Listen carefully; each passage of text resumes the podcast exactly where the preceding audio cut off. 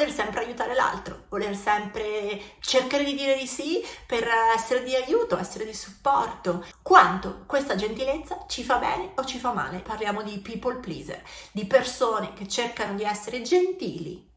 Questa gentilezza può diventare accondiscendenza. Vedremo sei stili e qualche suggerimento per imparare a evitare gli effetti collaterali di questo atteggiamento.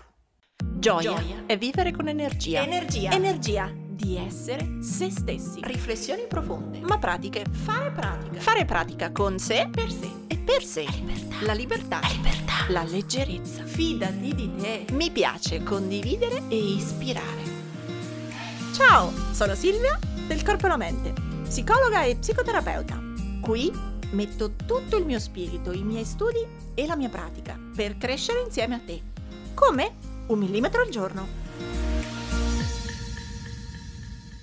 Oggi parliamo di un atteggiamento diffuso, anche ottimo, necessario probabilmente nella vita relazionale, nelle capacità base di comunicazione, di empatia, di gestione delle relazioni, che è la gentilezza, che è l'atteggiamento di essere eh, appunto gentili, di aver voglia di aiutare l'altro, di aver voglia di dire di sì, di aver voglia di mm, accontentare l'altro, di lasciar fare e di quello che è il confine tra gentilezza e accondiscendenza. In inglese c'è una parola che suona molto per questo stile, per questo atteggiamento, che è il people pleasing, no, i comportamenti di voler piacere alle persone, voler far bene alle persone. E addirittura ci sono sei stili di people pleaser, quindi sei modalità in cui si manifesta questo atteggiamento. In questo podcast li vediamo tutti e sei e cercheremo anche di capire qual è il confine tra ci fanno bene, ci fanno male, ci intossicano, ci nutrono, aiutano noi o ostacolano noi e che cosa quindi possiamo fare per migliorare un millimetro. Vediamo adesso sei stili in cui si può presentare questa tendenza ad essere accondiscendenti che può essere un po' confusa col voler essere solo gentili. Il primo è mettere sempre i bisogni dell'altro al posto dei nostri. Quindi sono talmente tanto concentrata, concentrato a far star comodo te che non guardo più se sono comoda io.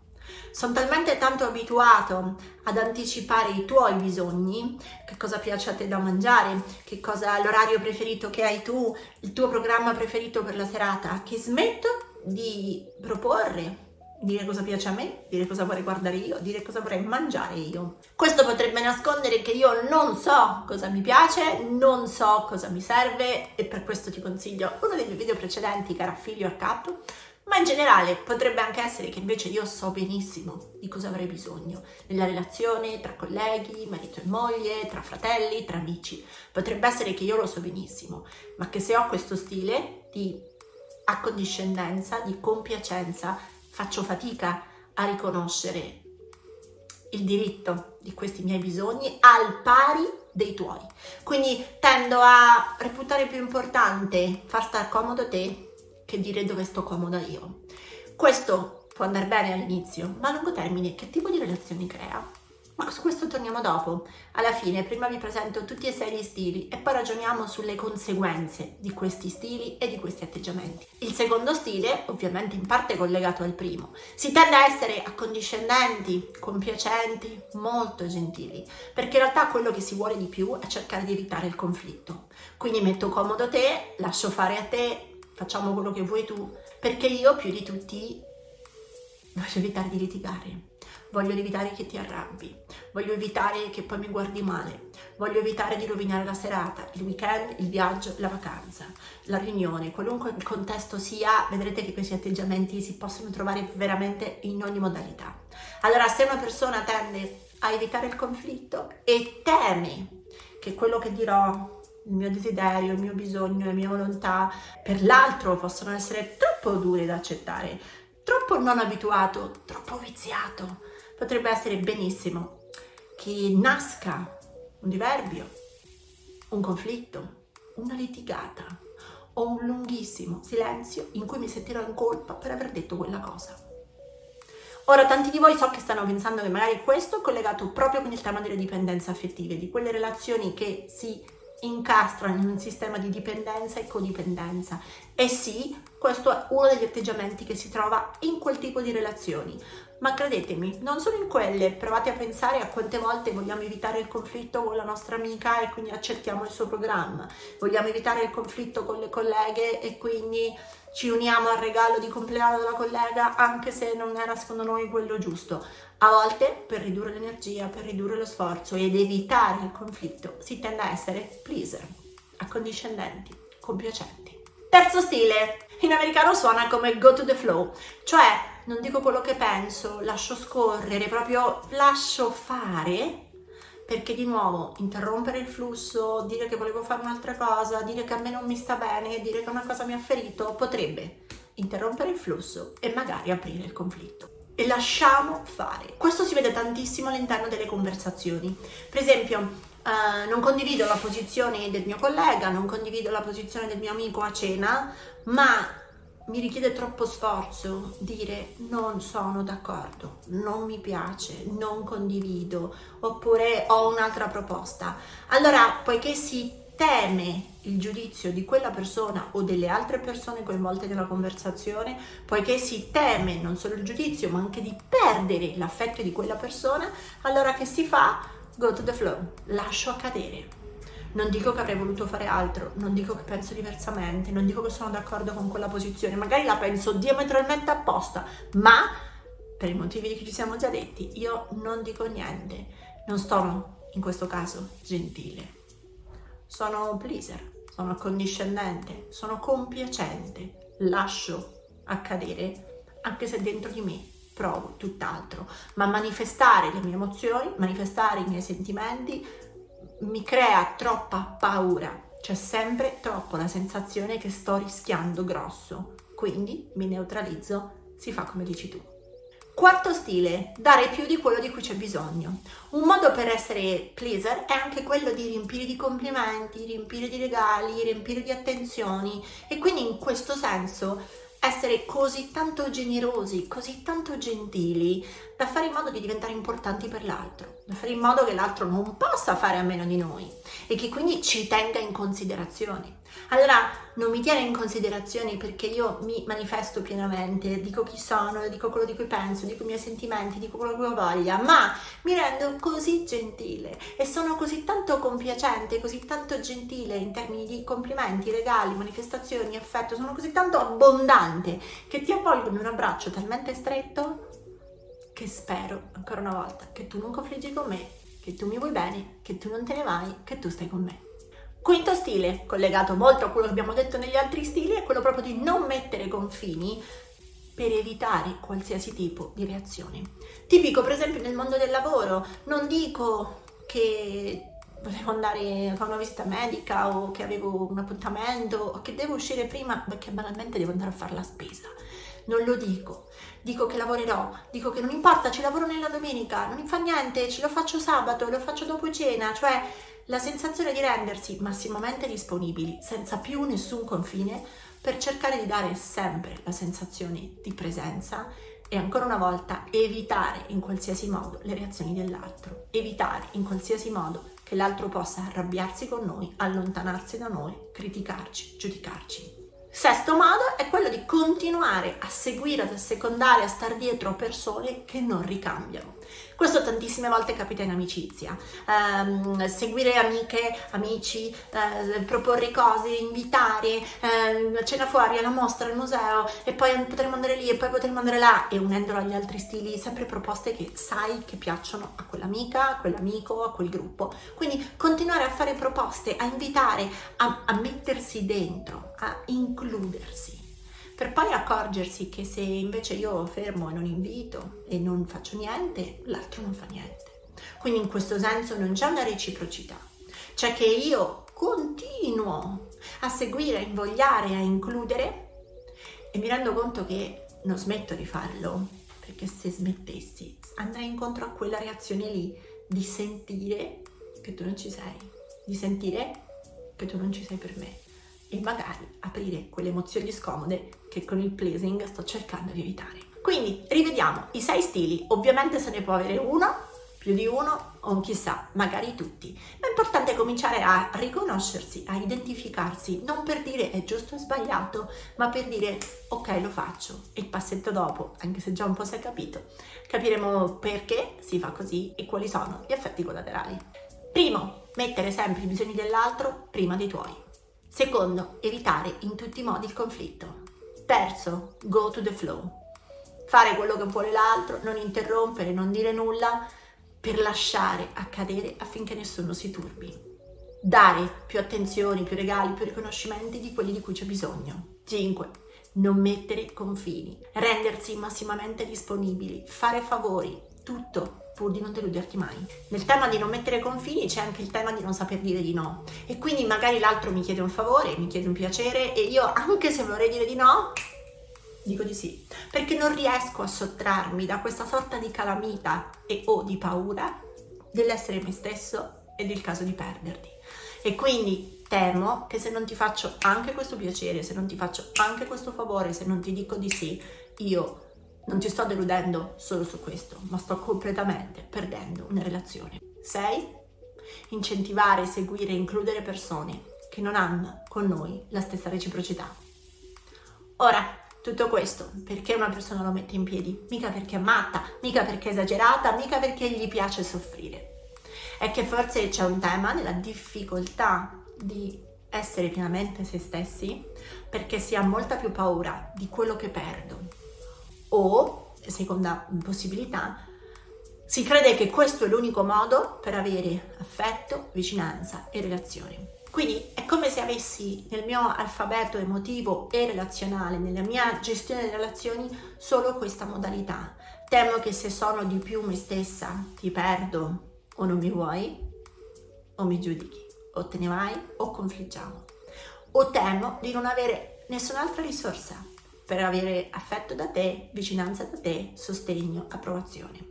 E quindi tendiamo a neutralizzarci, a nasconderci a favore sempre e solo dell'altro o degli altri. Ora, prima di andare a con cosa possiamo fare o che soluzioni possiamo darci, andiamo a vedere qual è un po' l'effetto collaterale di questa faccenda, perché se è vero che questo inizia per una grande paura, per un grande bisogno di relazione, onorabile e rispettabilissimo. È vero anche che all'inizio crea piacere, cioè è bello sentirsi utili, è bello sentirsi importanti, è bello sentirsi inclusi in una relazione.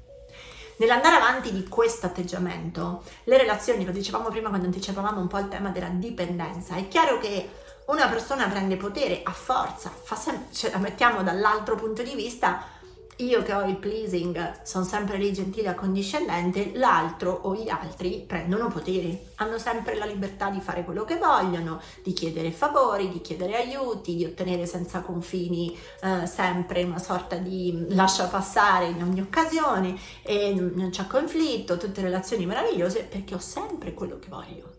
Quindi da questo punto di vista la, inizia come una relazione piacevole per entrambi, poi per uno rimane piacevole perché le ha tutte vinte, l'altro inizia a provare un grandissimo risentimento perché sente di investire tantissimo in quella relazione, sente quanto è importante, quanto sta dedicando in termini di energie, di pensiero, di sforzo, appunto. E che cosa succede? Che non non c'è il giusto ritorno. Inizio a sentire che io metto più dell'altro, inizio a sentire che se solo dicessi di no lo perderei, inizio a sentire la paura di una sua reazione o di un conflitto. Quindi continuo con il pleasing, continuo a fare cose per essere gentile, accondiscendente e compiacente, ma dentro inizio a masticare amaro dentro provo risentimento, che diventa una sottile rabbia strisciante e continua. Pensate a quante amiche, magari che si continuano a lamentare del marito, o mariti che si continuano a lamentare di alcuni atteggiamenti della moglie, ma nessuno dice niente di più chiaro.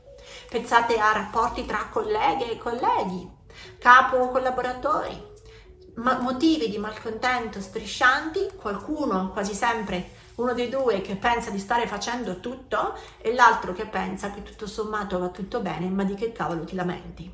Quindi iniziano a essere porzioni di la stessa situazione raccontata in modi molto diversi e quando le rare volte che una persona con uno stile un po' più pleasing sta, cerca di disambiguare, di dire qualcosa, ottiene solo ma basta, stai esagerando. Ed ecco che il risentimento e la rabbia aumentano. E quindi ancora passa il tempo, la possibile conseguenza di questo è sviluppare un atteggiamento un pochino più passivo-aggressivo. Inizio a essere, non so dire di no apertamente, ma inizio a fare i rimbrotti, proprio a borbottare come la pentola di fagioli. Non riesco a mettere confini, ma ehm, tengo dei musi lunghissimi, di nuovo passivo-aggressivo. Quindi cerco a quel punto di far capire che sono arrabbiato, ma siccome evito le reazioni, evito i conflitti, più di tutti ho paura di perderti, non lo so fare.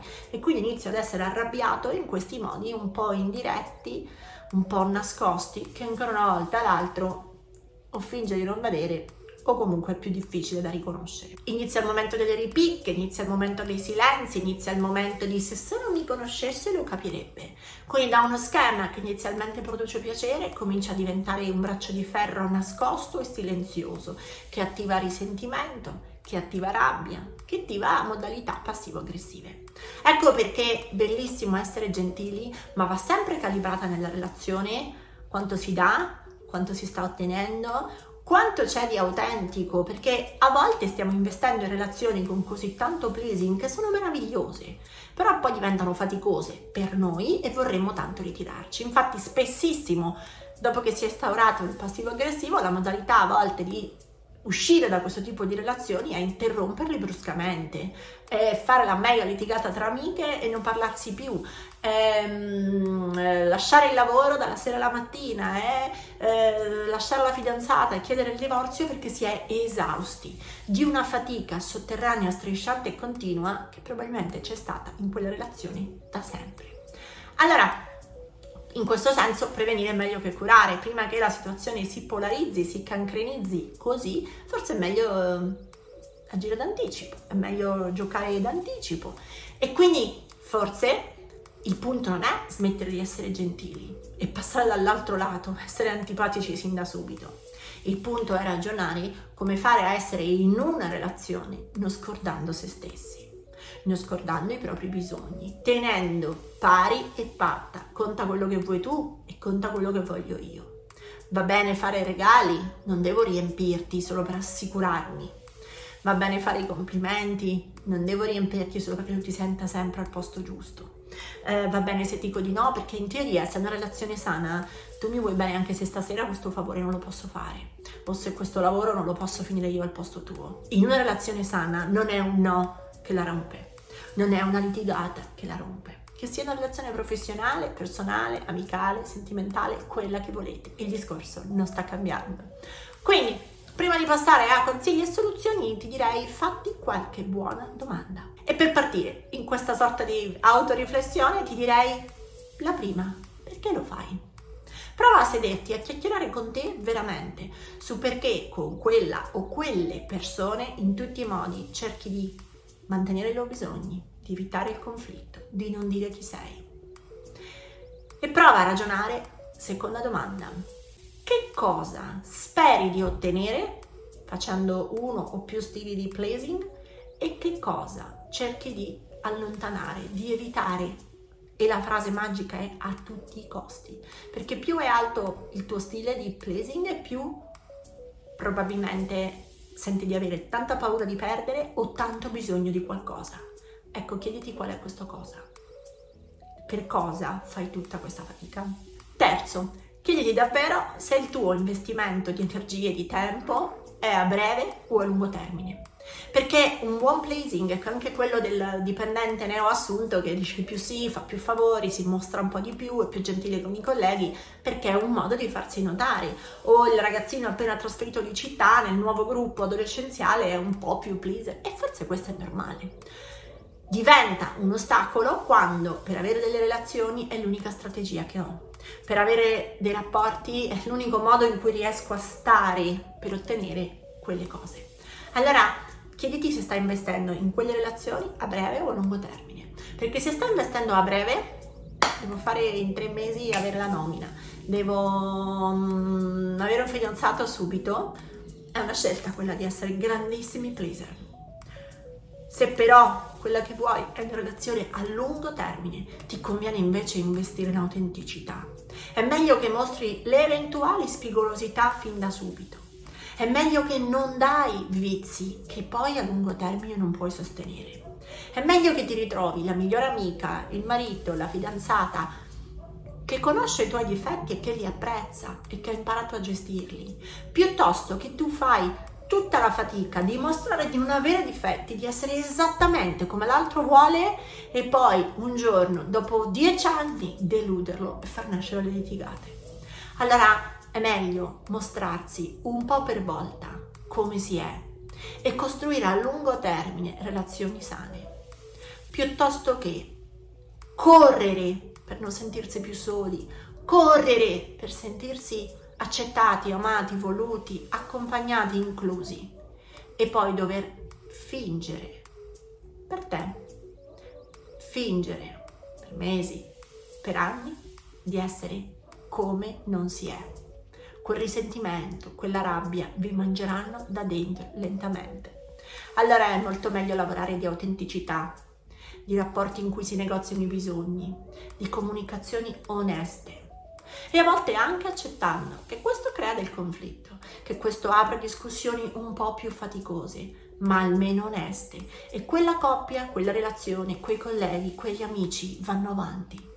Altrimenti, un giorno, qualcuno accende la luce, insoddisfatti non ne possiamo più e la relazione si rompe. Quindi chiediti davvero se vuoi investire a breve o a lungo termine nelle tue relazioni. Ora, so anche che non vi posso lasciare qui senza qualche millimetro tips, suggerimento.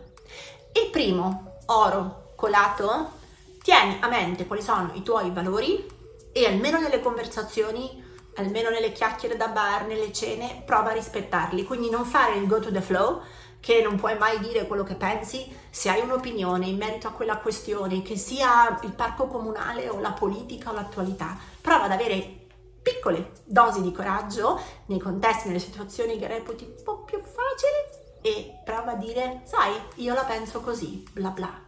Sai, io ho un'altra visione su questa cosa, bla bla. Corri il rischio di avere una reazione da parte di qualcuno, ma avrai ottenuto una goccia tua di autenticità e di possibilità di essere visto o vista nel mondo per come sei, per quello che pensi. PS, quello che dici ha valore sempre. Secondo, prova davvero, e questo è difficile, a dire di sì quando vuoi dire di sì e a dire di no quando vuoi dire di no. Poiché questo è difficile, sotto consiglio è, se vuoi dire di no, prova a prendere tempo prova a dire fammi guardare l'agenda, fammi capire un secondo, guarda devo telefonare un attimo mio marito mia moglie, capisco se domani posso.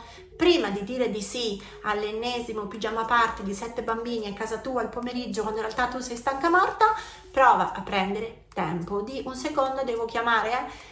ci pensi un secondo, ti chiudi in bagno e provi a organizzare una frase che per te ha senso, una scusa, un'argomentazione e ancora una volta corri il rischio di essere te stessa, ma anche il rischio di farti rispettare nelle tue esigenze quando vuoi fare un regalo, quando vuoi fare un complimento, quando vuoi essere inclusiva ad una festa, chiediti sempre perché la sto invitando, perché lo sto invitando, perché sto facendo questo, perché sto inviando questo biglietto, questo regalo. Questo... Chiediti sempre che cosa vuoi ottenere o che cosa stai evitando quando entri in relazione con qualcuno. Perché è bellissimo fare regali a meno che non abbiano un vaghissimo intento manipolatorio una vaghissima desiderio di mm, comprarti perché sono così generosa, così buona che tu non te ne potrai mai andare. Infine, soprattutto se il tuo stile ha a che fare con i confini, prova davvero a mettere qualche regola alle tue relazioni. Se per esempio non vuoi telefonate di lavoro dopo cena, se per esempio non ce la fai a lavorare più la domenica, se per esempio non sopporti andare da tua suocera a tutti i pranzi dei sabati, ecco, prova a prendere le cose che più ti pesano e che più fanno nascere risentimento e su quelli prova a dire delle regole chiare che diano un confine a te, ai tuoi bisogni, a quello che vuoi e a quello che non vuoi più. E oltre questi consigli pratici e concreti, anche se mi rendo conto che per ciascuno di questi si meriterebbe un altro video, un'altra puntata, ma comunque ciasc- oltre a questi consigli mh, mm, ti direi lavora sempre sulla credenza, sul mindset, come dicono quelli bravi, ma lavora sempre sulla credenza che dentro di te hai, che hai diritto ad avere opinioni, valori, esigenze, bisogni diversi da quelli degli altri e che chi ti vuole bene fa come fai tu, media con i bisogni, media con le richieste. Chi ti vuole davvero davvero non ti forza a fare sempre solo quello che dice lui ti vuole bene davvero viene dalla tua parte, esattamente come tu vai dalla sua. Quindi prova sempre a investire in autenticità con te e in reciprocità. Se senti delle storie, delle relazioni, dei legami molto sbilanciati, prova a rimettere i giusti pesi e le giuste distanze. Ti giuro, te lo prometto, non resti solo. Chi resta sta seduto dalla parte giusta, cioè con te. Ora tocca a te. Metti in pratica il tuo millimetro e condividi questa puntata sui tuoi social con l'hashtag un millimetro al giorno. Tagga il corpo e la mente così potrò seguirti anch'io. E ti ricordo che mi trovi su Instagram, YouTube e Facebook sempre come il corpo e la mente. Se vuoi aiutarmi, lascia una recensione a questo podcast. Ogni tua parola è preziosa, è preziosa. Ci sentiamo al prossimo millimetro.